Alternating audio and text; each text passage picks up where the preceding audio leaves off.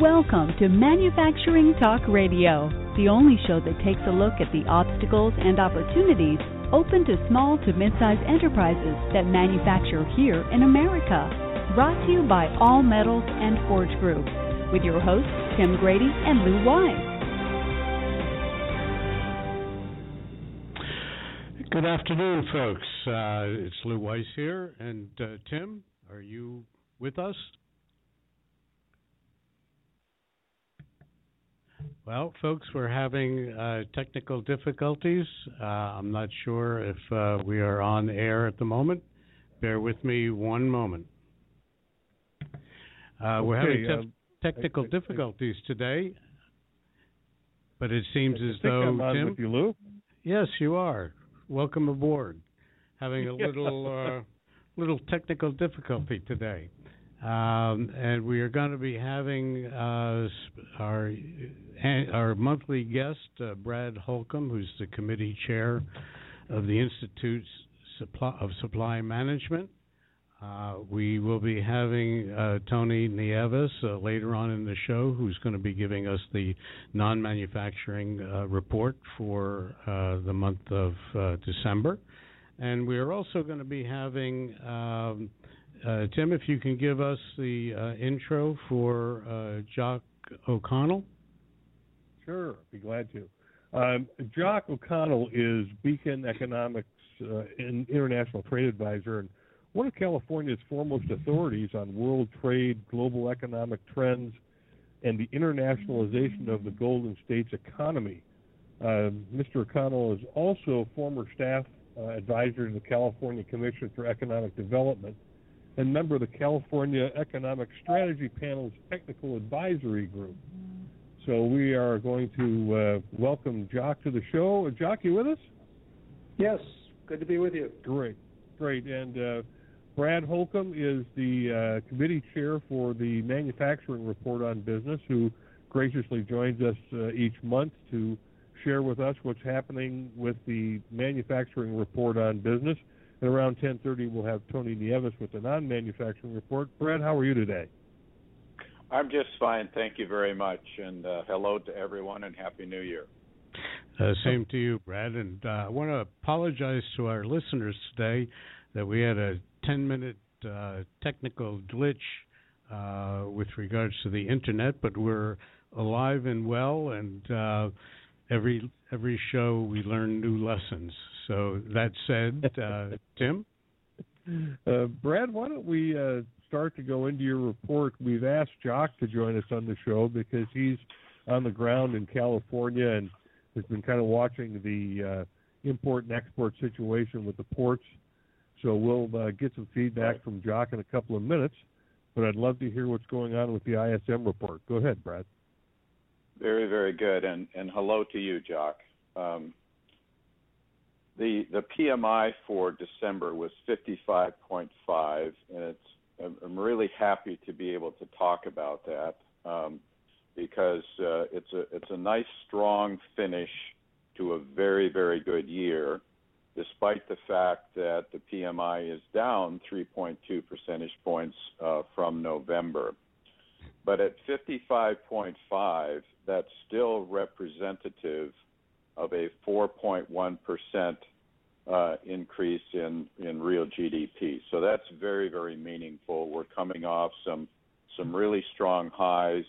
Uh, we hit 59 a couple of times, including in October, um, and then as I said, down 3.2 percentage points. But not to worry. Uh, this is a solid report, and um, happy to to discuss it in in more detail. Well, Brad, we're going to uh, take an opportunity to do that. Go ahead and, and jump into any one of these sections you want to, and then uh, we do want to talk about exports and imports with uh, with Jock when we get just a, mo- a moment. Go ahead, Brad. Very good. Let me give it a broad brush here. Um, as we've discussed uh, each month, there are five components that that factor into the PMI, and those include new orders, production, employment, supplier deliveries, and inventories. Uh, new orders at 57.3, while down 8.7 off an incredible high of 66. uh, is still a strong number. Uh, production as well at 58.8, uh, solid, uh, even though down in terms of the growth rate uh, by 5.6%.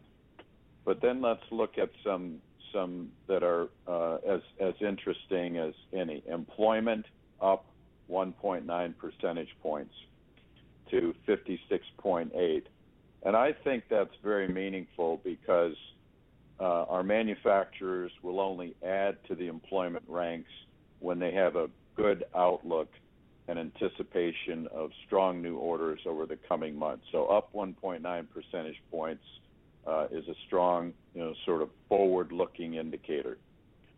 Uh, supplier deliveries, and I think that uh, that Jock may have some comments about uh, some of the factors uh, playing in here. Supplier deliveries is slowing faster at 59.3, and that means that you know suppliers are are just having a hard time keeping up for one reason or another and I suspect that imports of raw materials is, is part of that story, although I can't tease it out in terms of a specific impact, but nevertheless, uh, supplier deliveries is uh, slowing faster.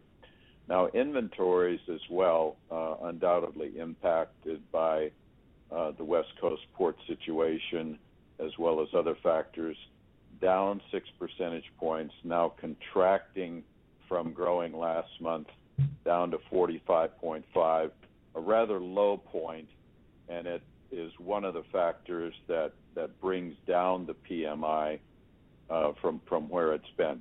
So those are the five uh, that go directly into PMI.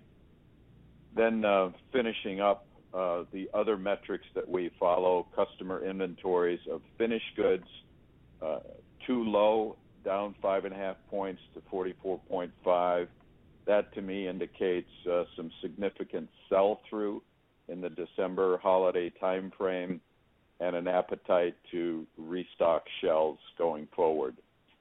Uh, prices, uh, it's been a big story for the last couple of months, down another 6 percentage points on top of 9 percentage points last month, now to 38.5, decreasing faster, largely due to uh, the oil uh, situation that we all are aware of when we fill up at the gas pump.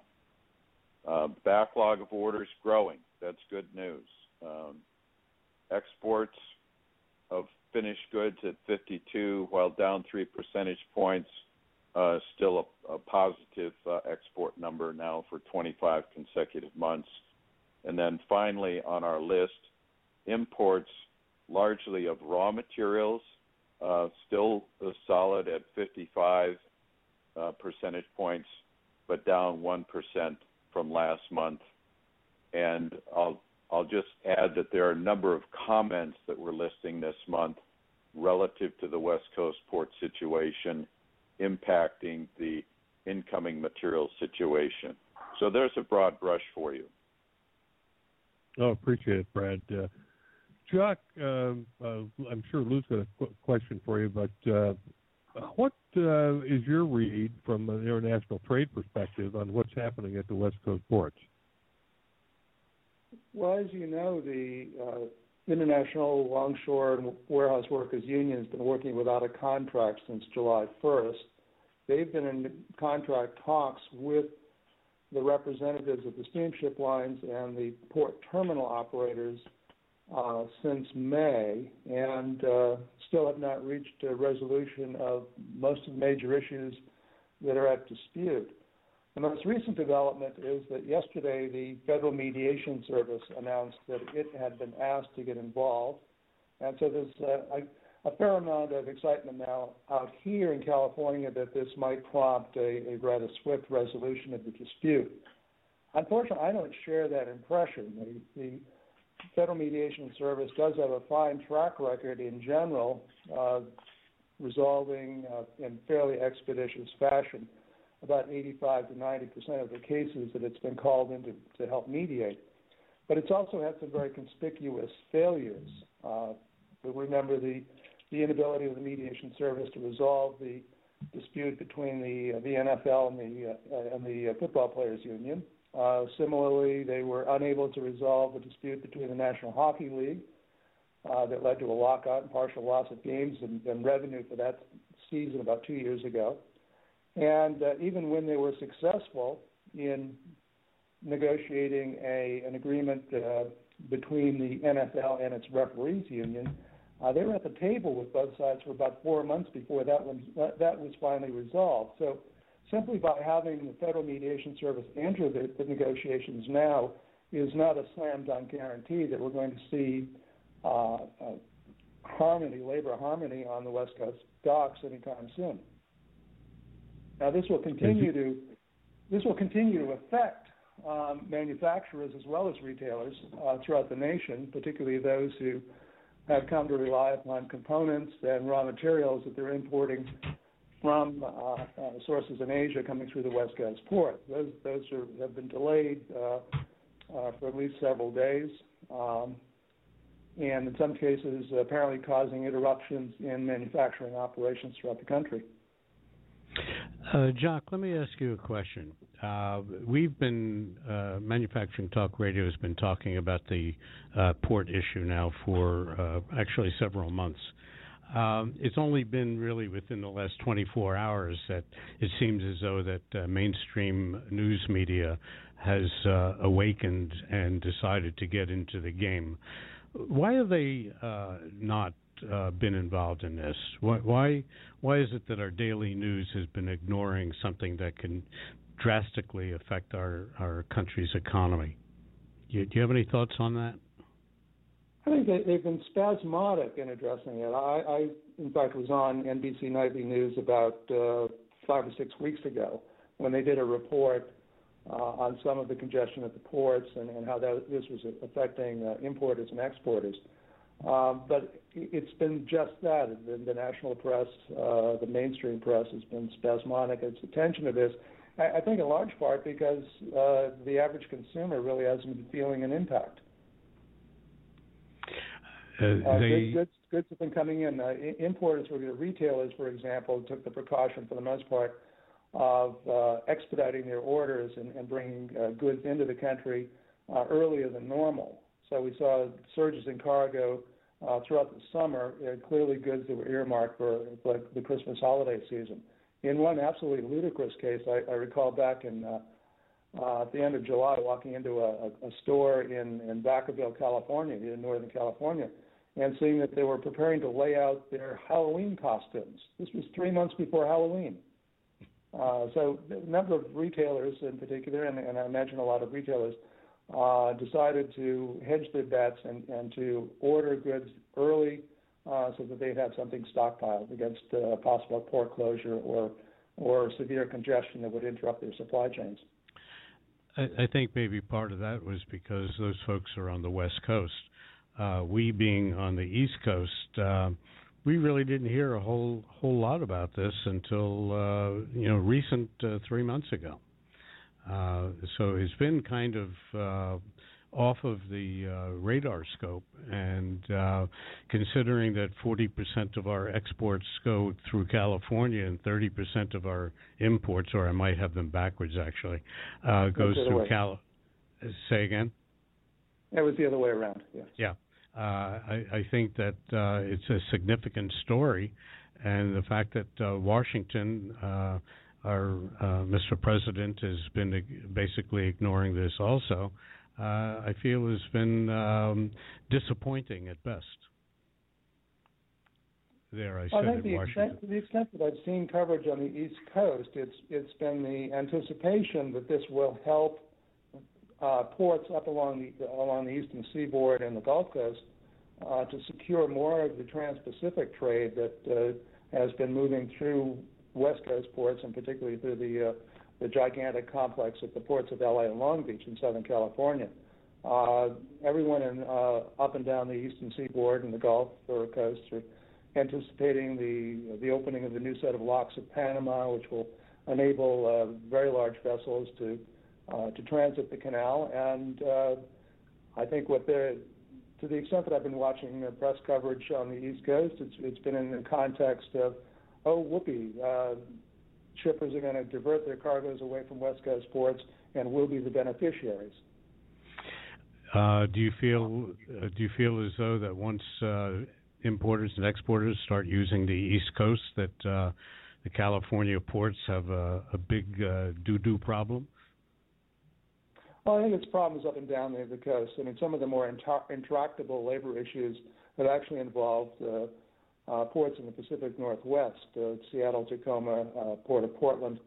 Uh, LA Long Beach is an unusual case because it's so huge.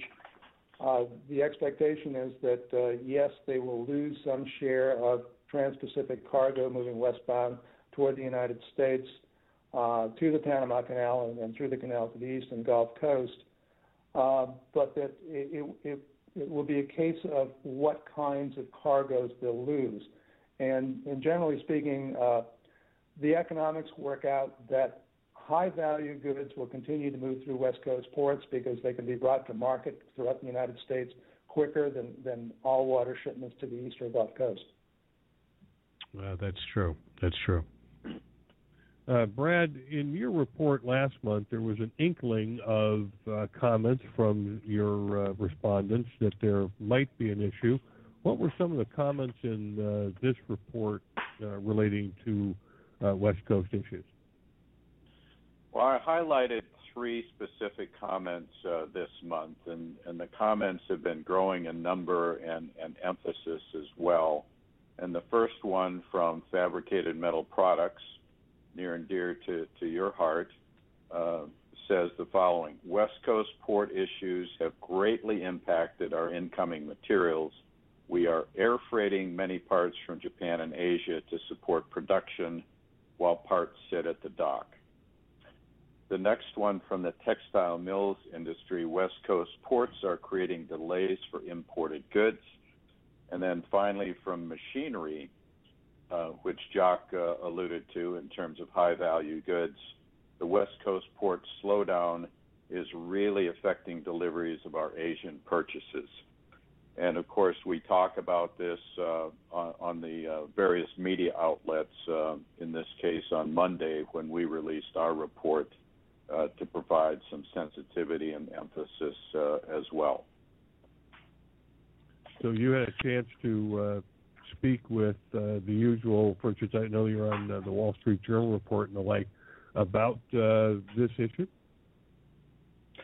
Uh, yes, uh, you know, my day, like like Tony's, my colleague, uh, on our release date, is full of calls to Wall Street media, including Wall Street Journal, as you mentioned, AP, Reuters, Market Watch, live radio broadcasts on Bloomberg, etc. So we try to get uh, the news out there and uh, try to educate uh, our listeners as, as well.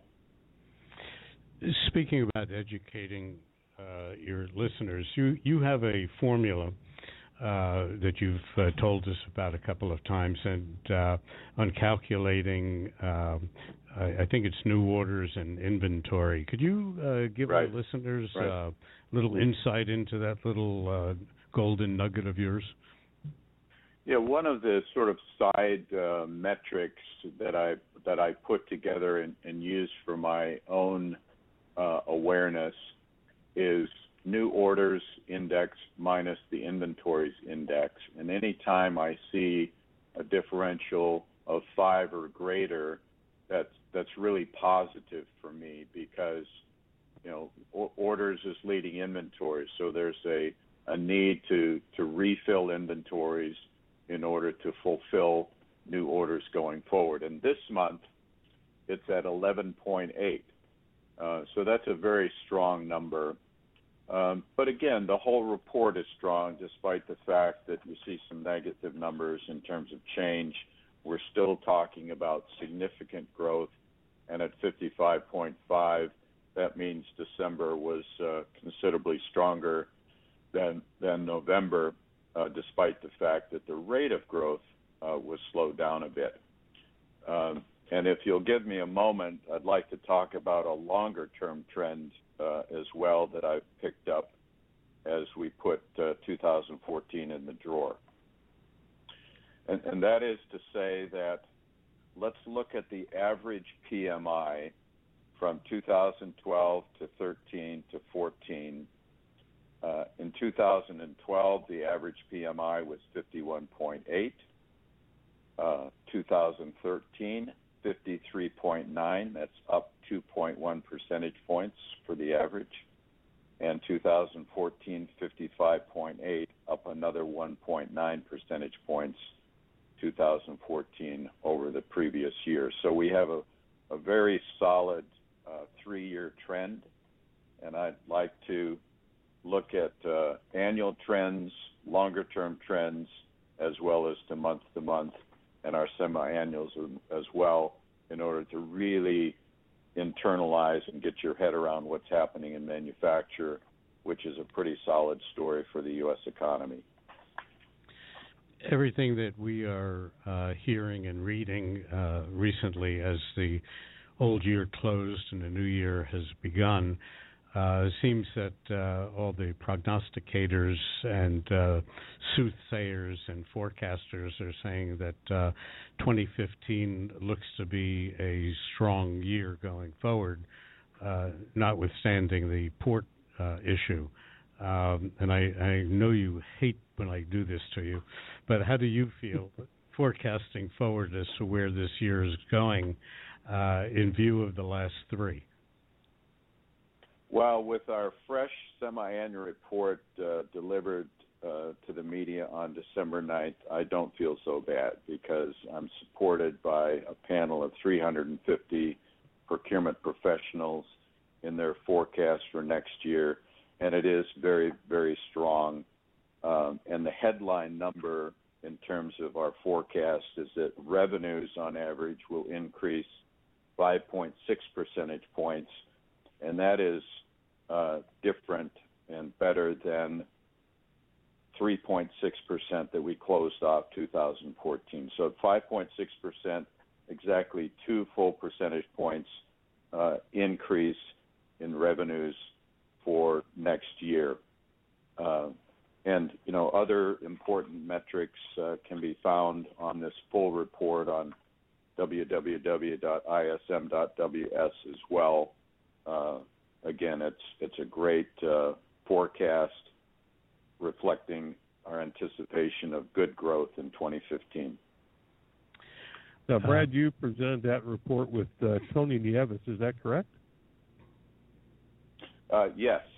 Uh, Tony and I uh, co- collaborate on uh, our two semi-annual reports.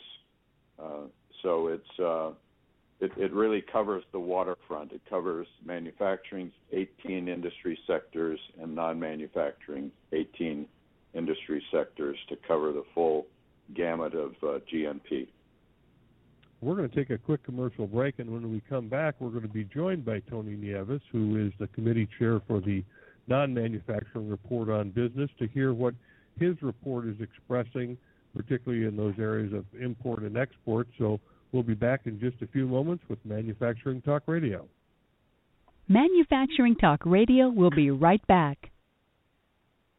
American Crane and Equipment Corporation in Douglassville, Pennsylvania is a leader in specialized cranes hoists, and material handling equipment for industries including aerospace, nuclear, oil and gas, transit, construction, and waste handling. Call 877 877 6778 or visit AmericanCrane.com. That's AmericanCrane.com or 877 877 6778. All Metals and Forge Group is an ISO 9001 AS and EN 9100 manufacturer of open die forgings and seamless rolled rings in alloy, carbon, stainless and tool steels, aluminum, copper, titanium, and nickel alloys.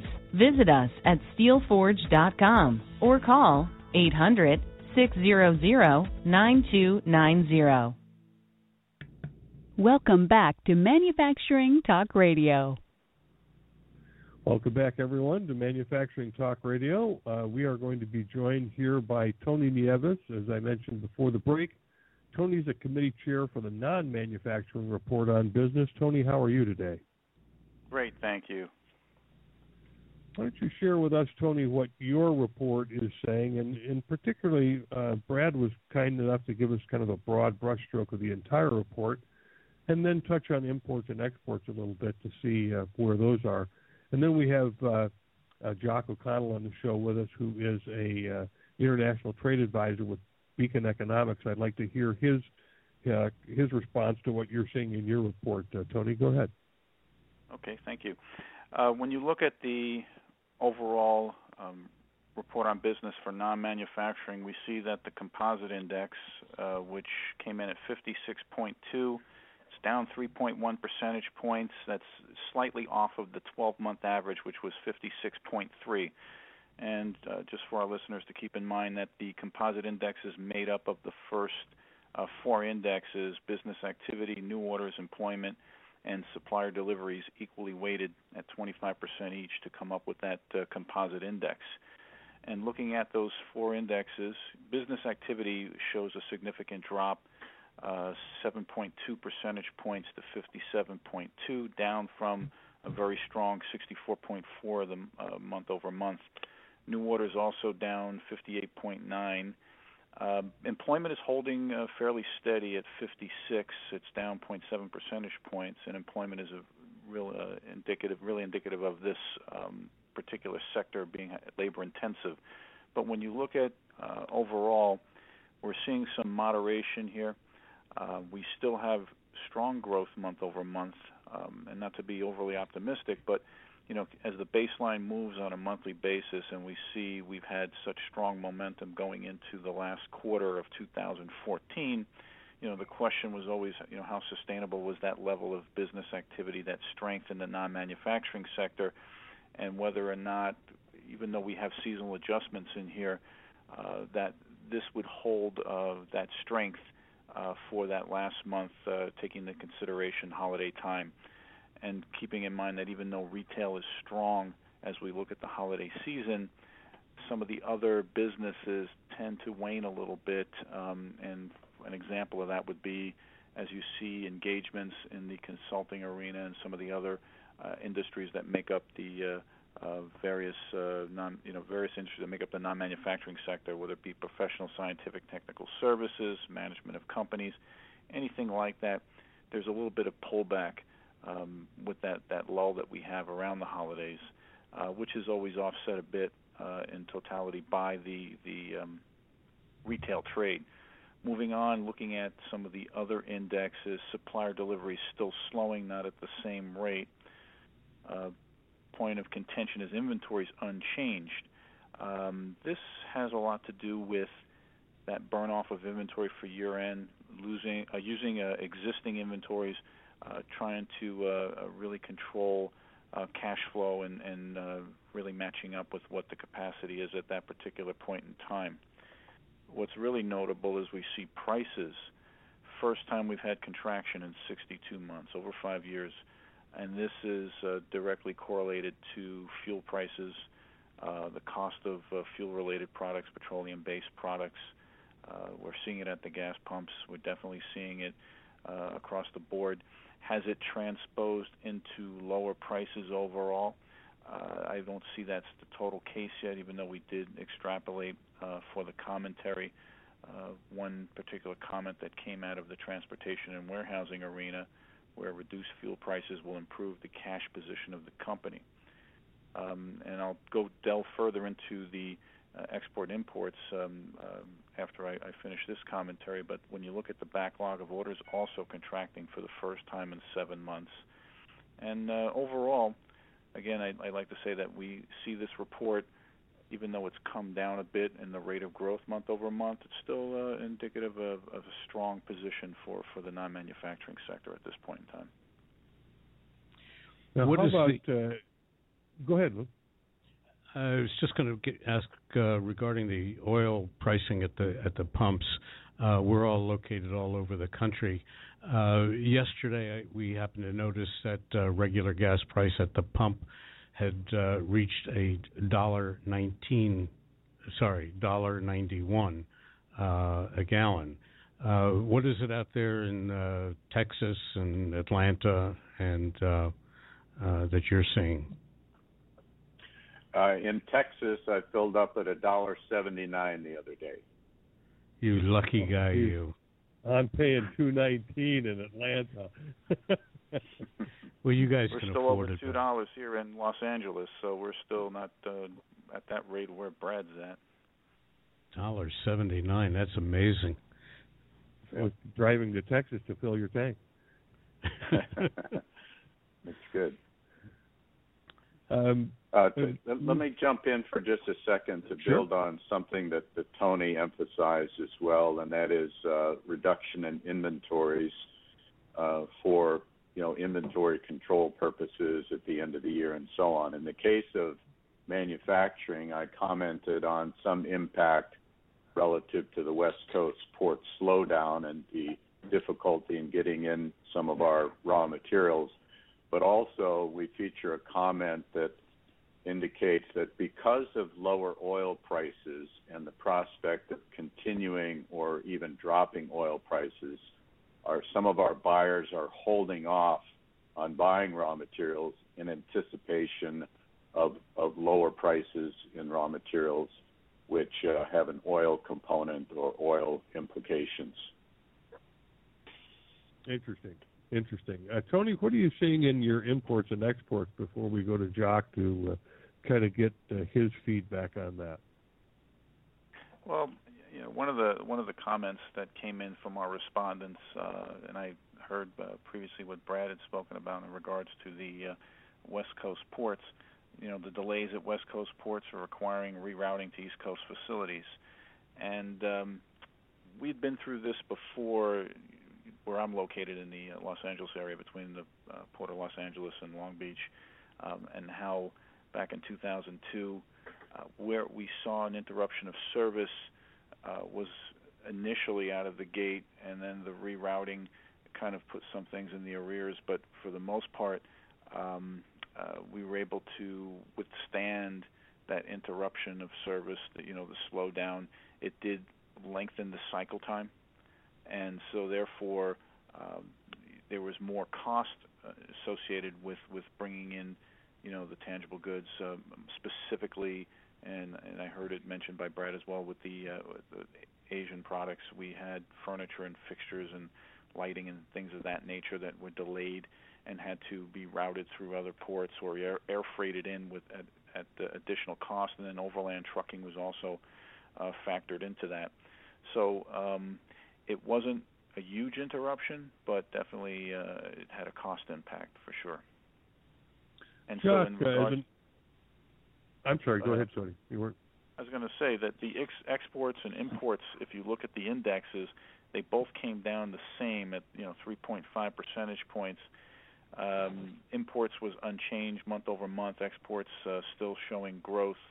Um, I'm not sure how much of that is attributed to what's going on in, in, in the ports, uh, and, and the uh, I don't have that kind of detail to really uh, comment specifically on that. Mm-hmm. Uh, Jock, in terms of uh, Beacon Economics or yourself as an international trade advisor, seeing what's happening at the West Coast ports, are you advising any of your clients on how they should respond to this situation? Well, for the time being, it's sort of sit tight and wait for your cargo to arrive. Um, there's there's not a lot to do right now if you you had your merchandise hung up, uh, except if you're in the position of, of uh, as has been noted, air freighting goods from the Far East to to maintain your operations. Uh, long term, though, uh, there's an increasing amount of interest on the part of, of shippers, the beneficial cargo owners, uh, to divert their cargoes more regularly to Gulf and East Coast ports uh, especially once the, the new set of locks at Panama open, uh, probably sometime in 2016. I, I was down there a couple of months ago, and it seemed to me that the Panamanians' expectation that they'd have the, the new canal operating by the beginning of, uh, of by the end of this year is a little bit far fetched. There's still a lot of earth to be moved.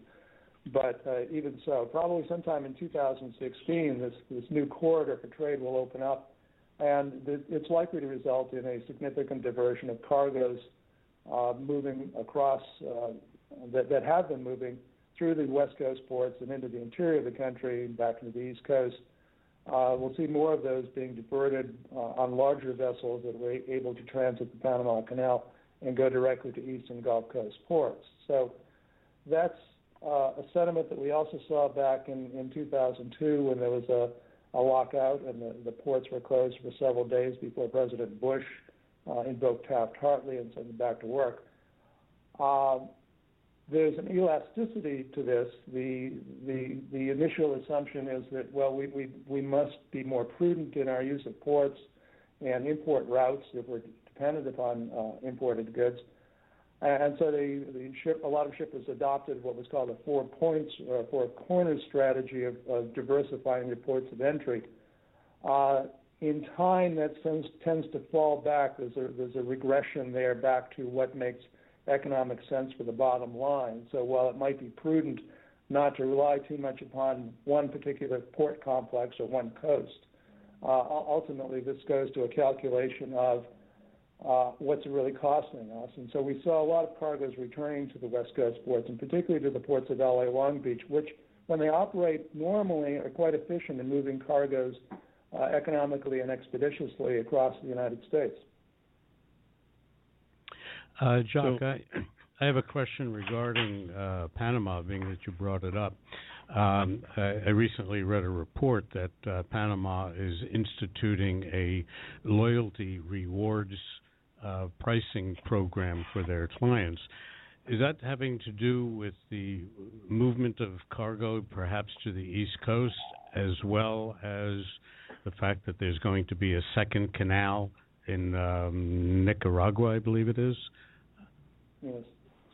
Well, we'll see about the canal in Nicaragua. That that that may be a political ploy rather than anything else. Uh, but in the in the short run, the the Panamanians, uh, the Panama Canal Authority just announced its uh, uh, the, the rates that it's going to be charging once it opens the new canal, and, and it, it appears, without really getting into the numbers, uh, that there's not that much of a cost saving to be had. So I think that they, like airlines, they're they're resorting to a uh, a system where they're going to reward their frequent flyers. In this case, they're going to reward uh, by giving volume discounts to uh, shipping lines that, that, that bring more cargo through uh, through the port and make it work. Mm-hmm. Okay. Thank you. Or, through the canal. I'm sorry. Uh, Jock, we're hearing that uh, some of the uh, companies who have uh, distribution centers out west are looking at a strategic move to shift those to the east uh, at least east of the Mississippi, because if you draw a line from Dallas to Chicago, two thirds of the population of the United States lives east of that line, which means two thirds of the consumers live east of that line, and then bring their goods in through East Coast ports uh, coming up through the Suez Canal. Are you hearing any of that from uh, any of your clients or out there in the marketplace? Well, there's certainly a lot of inland development associated with, with ports like Savannah and Charleston, uh, Miami to, to build up the, the, the, what's basically the connective tissue that links the port to the, the markets in the, the, the, the counties or states uh, behind them. Uh, frequently, we, we, we get caught up in thinking about uh, ports as independent entities, but ports are only successful to the extent that they have the rail and highway connections and the resources to process the, the, the containers and, and other commodities that are being moved through the ports. So we, we've seen a, a large uh, uh, a large amount of investment going into distribution centers, transloading facilities, and also uh, public expenditures in, in upgrading roads and highways and bridges and tunnels that uh, are linking the ports along the eastern Gulf Coast to uh, the interior of the country more efficiently. Ultimately, it comes down to a question of uh, how, how quickly do you want to get your goods to market? And even though you, you're able to move larger vessels through the Panama Canal or certainly bring them all the way around through Suez and directly across the Atlantic, you're talking about having your goods sitting on ships for an extended period of time. And the secret of success of the ports of LA and Long Beach, for example, as well as ports in the Pacific Northwest, including those in Canada, is that they offer the opportunity to move containers coming from Asia uh, bound for Chicago and, and points up and down the East Coast uh, more expeditiously and, uh, and, and indeed more economically than, than uh, uh, by moving them through all water routes directly to East and Gulf Coast ports. So you're expecting that uh, the West Coast ports will will still do all right, and I think they will because the, the very largest container ships I don't think are going to fit in East Coast ports even with dredging. Is that about right? Well, they're, they're dredging to accommodate some fairly large vessels, but the, the, the shipping industry is moving more and more toward adopting these mega vessels, which uh, uh, the ones that, that uh, currently are, are plying the waterways have a capacity of up to 18,000 TEUs, or 20-foot equivalent unit containers. Uh, there are ships on the drawing board that will increase that to to 22,000. I'm not sure what the engineers, the uh, the, the naval architects say is, is, is the ultimate limit for building these ships, but uh, the industry seems to be ordering more and more of them and retiring smaller vessels, and that will have a substantial impact on uh, on the trade routes. So we, we may be looking more at, at a hub and spoke uh, system for moving goods around, where these large vessels will move between a small number of megaports and then discharge their cargoes either uh, intermodally to, to move across the country or, or they'll, they'll move them onto smaller vessels to shuttle them to smaller ports. Understood. We're going to take a quick commercial break, and when we come back, we'll get a wrap up from uh, Brad Holcomb on the manufacturing report on business, uh, Tony Nieves on the non manufacturing report on business, and Jock O'Connell on the uh, international trade situation. So we'll be back uh, shortly with Manufacturing Talk Radio. Manufacturing Talk Radio will be right back. All Metals and Forge Group manufactures open die forgings in blocks, hubs, shafts, flanges, cylinders, gear blanks, and custom forge shapes, including seamless rolled rings in alloy, carbon, stainless and tool steels, aluminum, nickel alloys, copper and titanium for parts and assemblies in aerospace, oil and gas exploration, defense, machinery, transportation, shipbuilding, energy and power, pulp and paper, and many other industries. Visit steelforge.com or call 800 600 9290. Welcome back to Manufacturing Talk Radio. Welcome back, everyone. And I want to take just a minute with uh, with you, Brad. Is there anything in your report that is unusual, or is this kind of pretty standard for this time of year? Well, I think it's I think it's let me just put it this way. It's a great way to finish off a very good year with the PMI at 55.5, again, representative of a 4.1% uh, GDP increase. Um, all the supporting numbers uh, are, are strong as well in the in the mid to high 50s uh, with the only one of the major indexes, that being inventories below 50 at 45.5, and, and we've talked about uh, the reasons uh, for that. So very, very pleased. Uh, it's it's really, and I think one of the Bloomberg reporters cast it very nicely. Uh, this is perhaps a more sustainable rate, and I think I heard Tony talk about that as well anytime you get into the really high 50s or, or 60, you have to wonder if that's sustainable. We like sustainable numbers. 55.5 certainly fits that description. Great way to finish off the year and uh, start off the, the new year. Tony, how about in your report? Was there anything that was uh, not expected that showed up in the report, or is it again pretty uh, pretty standard for a report coming out at the end of the year?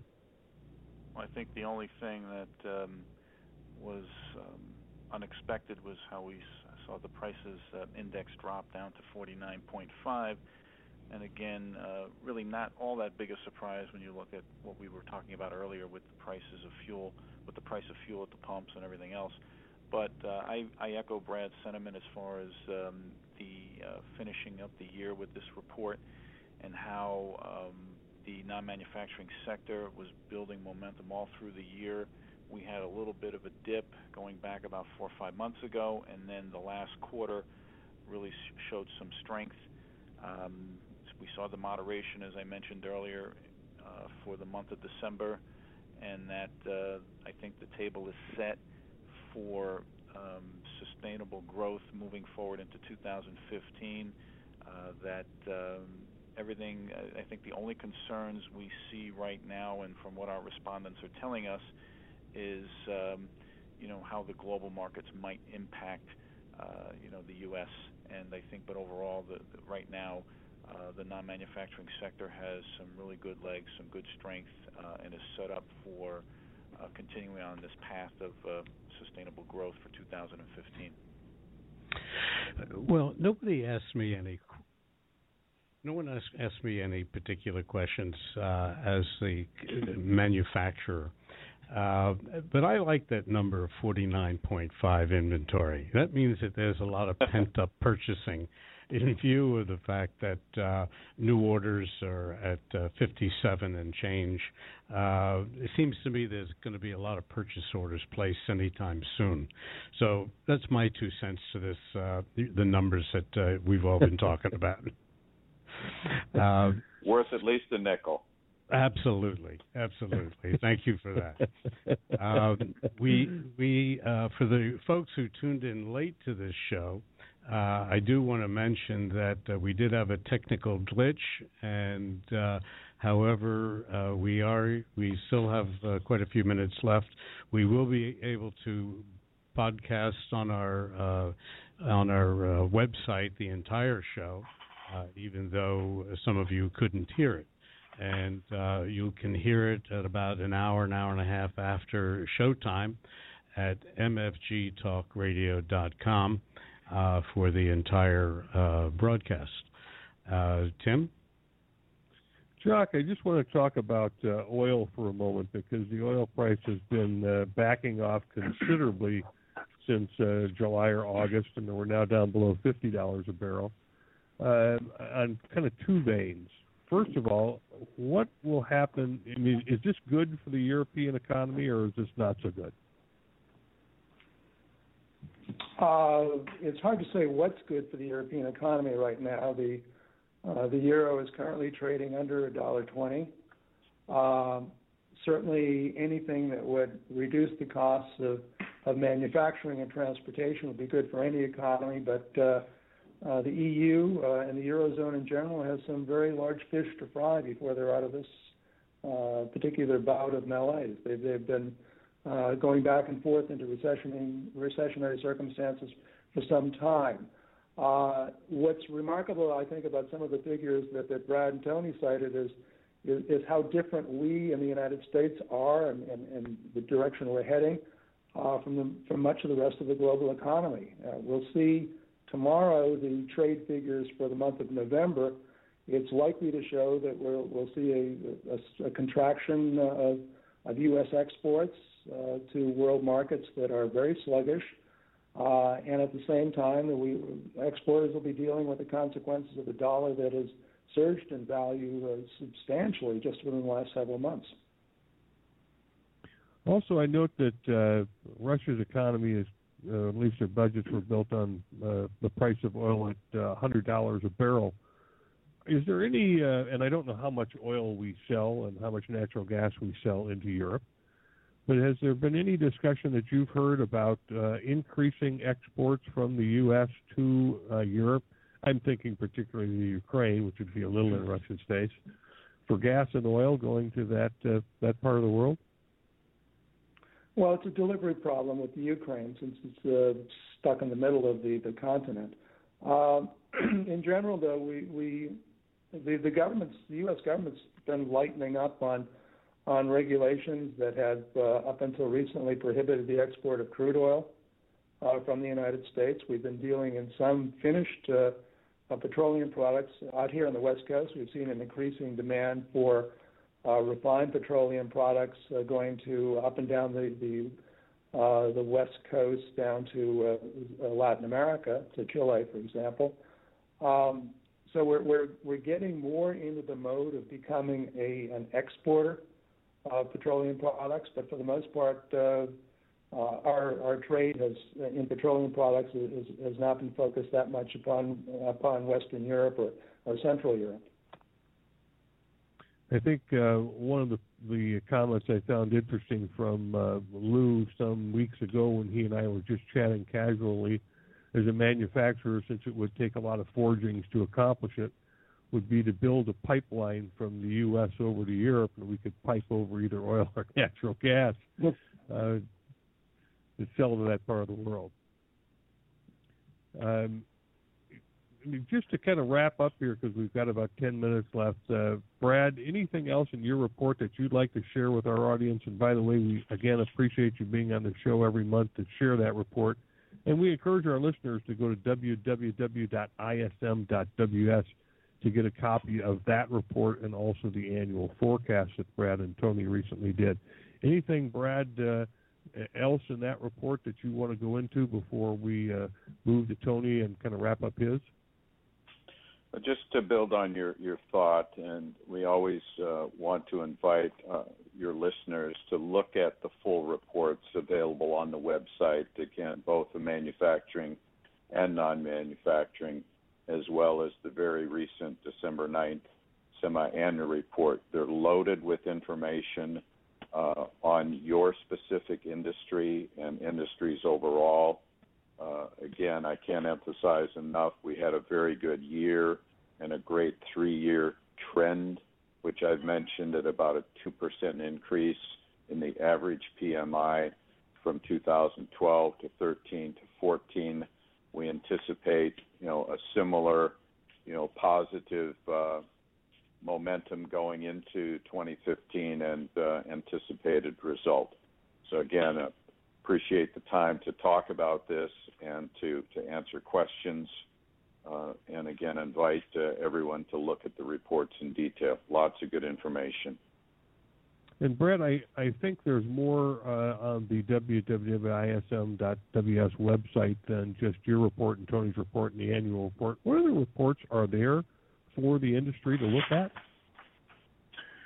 Yes, uh, the ISM organization, of course, is a membership organization for procurement and supply management professionals, and its purpose is to provide support and education and continuing education for our members, as well as uh, related publications uh, of course, uh, Tony's report and mine are the highlights every month. But seriously, right. uh, there's a uh, inside supply management publication which comes out every month. One can see that on current issues and opportunities and and success stories uh, from various uh, sectors of both manufacturing and non-manufacturing. So those are available on the website as well as historical information and data relative to what Tony and I talk about uh, each month. Thanks, Brett. I wanted to make sure that our listening audience understood that. And Tony, is there anything in your report uh, that you would like to share with our listeners as we wrap up today's show? Well, I think we've covered a, a good majority of um, what what is reflective from the non-manufacturing report. I think that we uh, really have to look at the fact that, uh, and as I mentioned uh, earlier on in the show, about how this baseline does move each month. So we're measuring change month over month. So even though we see the rate of growth, um, you know, having a lower uh, uh, percentage to it, uh, we can't look at it as just being a numeric value. It's more about uh, what's that rate going uh, forward each and every month uh, as compared to the prior month. So if you're looking at, say, business activity at 64.4, which is a very, very strong rate, and Brad touched on this, you know, about being in the high 50s is something that's more sustainable, and that is strong rate of growth in its own right. And again, moving from where the 64.4 level was on the prior month. So overall, this is a very good report and sometimes it gets twisted a little bit that we've had a little bit of easing or slowing or it's not as strong and it's not as good but uh, I think as I said that the table is set now for uh, everything to be put in place to have some uh, good sustainable growth moving forward into 2015. Uh, Jock, um, we need to have you give us your uh, website information in case any of our listeners would like to uh, look in further into your business activities. So, if you can give our listeners your URL, I'd appreciate that. Okay, it's it's pretty easy. It's www.jockoconnell, all one word, no apostrophe, dot com. And Jock, anything else you want to share with our listeners as we wrap up today's show about, uh, uh, you know, you picked the topic: imports, exports, international trade, whatever uh, you see as a kind of a hot button issue. Well, I think we're going to see a contraction of exporting. Uh, clearly, the fact that the, the dollar is uh, has become uh, super strong again, combined with the fact that most of the world's economies are in the doldrums. They're not buying. The, the demand is shrunk uh, at the same time that our products have become more expensive for them to buy. So I think there's no way around the fact that uh, we're looking at a period of declining U.S. export trade. The good news is that as the, the, the optimistic figures, the, the very positive figures that, that Brad and Tony cited suggest, we are to a very large extent, and an unusual extent, uh, an economy that's isolated from what's going on in the rest of the world. So well, do you believe positive? Do you believe, Jock, that uh, the U.S. or North American buyers are a strong enough economy to withstand the downturn of other continents? Well, that's a big question. The the the issue of uh, in, income inequality, the fact that wages have not been rising tremendously uh, or uh, significantly in recent years, suggests that while the GDP figures, the overall economy figures that show that we're growing briskly, uh, tells one story. The, the question is how how uh, how resilient are the consumers that drive the U.S. economy? How much are they going to uh, want to purchase, and how much are they going to import? So we'll we'll see that going forward. But the good news, uh, as far as that goes, is that uh, while the strong dollar prices us out of a lot of overseas markets, uh, it does give us an advantage at buying foreign goods. And that's certainly an advantage. Uh, and uh, so you would expect, uh, and I would expect, imports to grow. Is that right, John? I would expect uh, to see the, the trade deficit, the U.S. trade deficit, widen in the months to come uh, as a result of a, uh, a, shrinking or at least a stagnant export trade, uh, combined with a, a, new surge of importing, as we take advantage of the fact that we can buy more foreign goods at cheaper prices. And uh, Lou, anything you'd like to share with our audience from the manufacturer's perspective as we wrap up today's show and uh, roll out of 2014 into 2015? Uh, yeah. Uh, we, uh, as a manufacturer of uh, forged products, we had ourselves a, a, phenomenal year. We closed off the year with the the highest backlog that we've ever had and also a very strong uh, sales revenues. And uh, you know, I look at that uh, 49.5 number, and I'm drooling a bit, waiting for the purchase orders to start rolling in to uh, fill the uh, the inventory coffers uh, of our customers. So we're we're looking at a, a very favorable uh, year ourselves, and uh, you know the strong backlog the strong backlog, of course, uh, will uh, give us a very strong kickoff for uh, 2015. Um, I'm almost ready to start looking at 2016, but I know Brad's not going to share anything regarding that information at this point.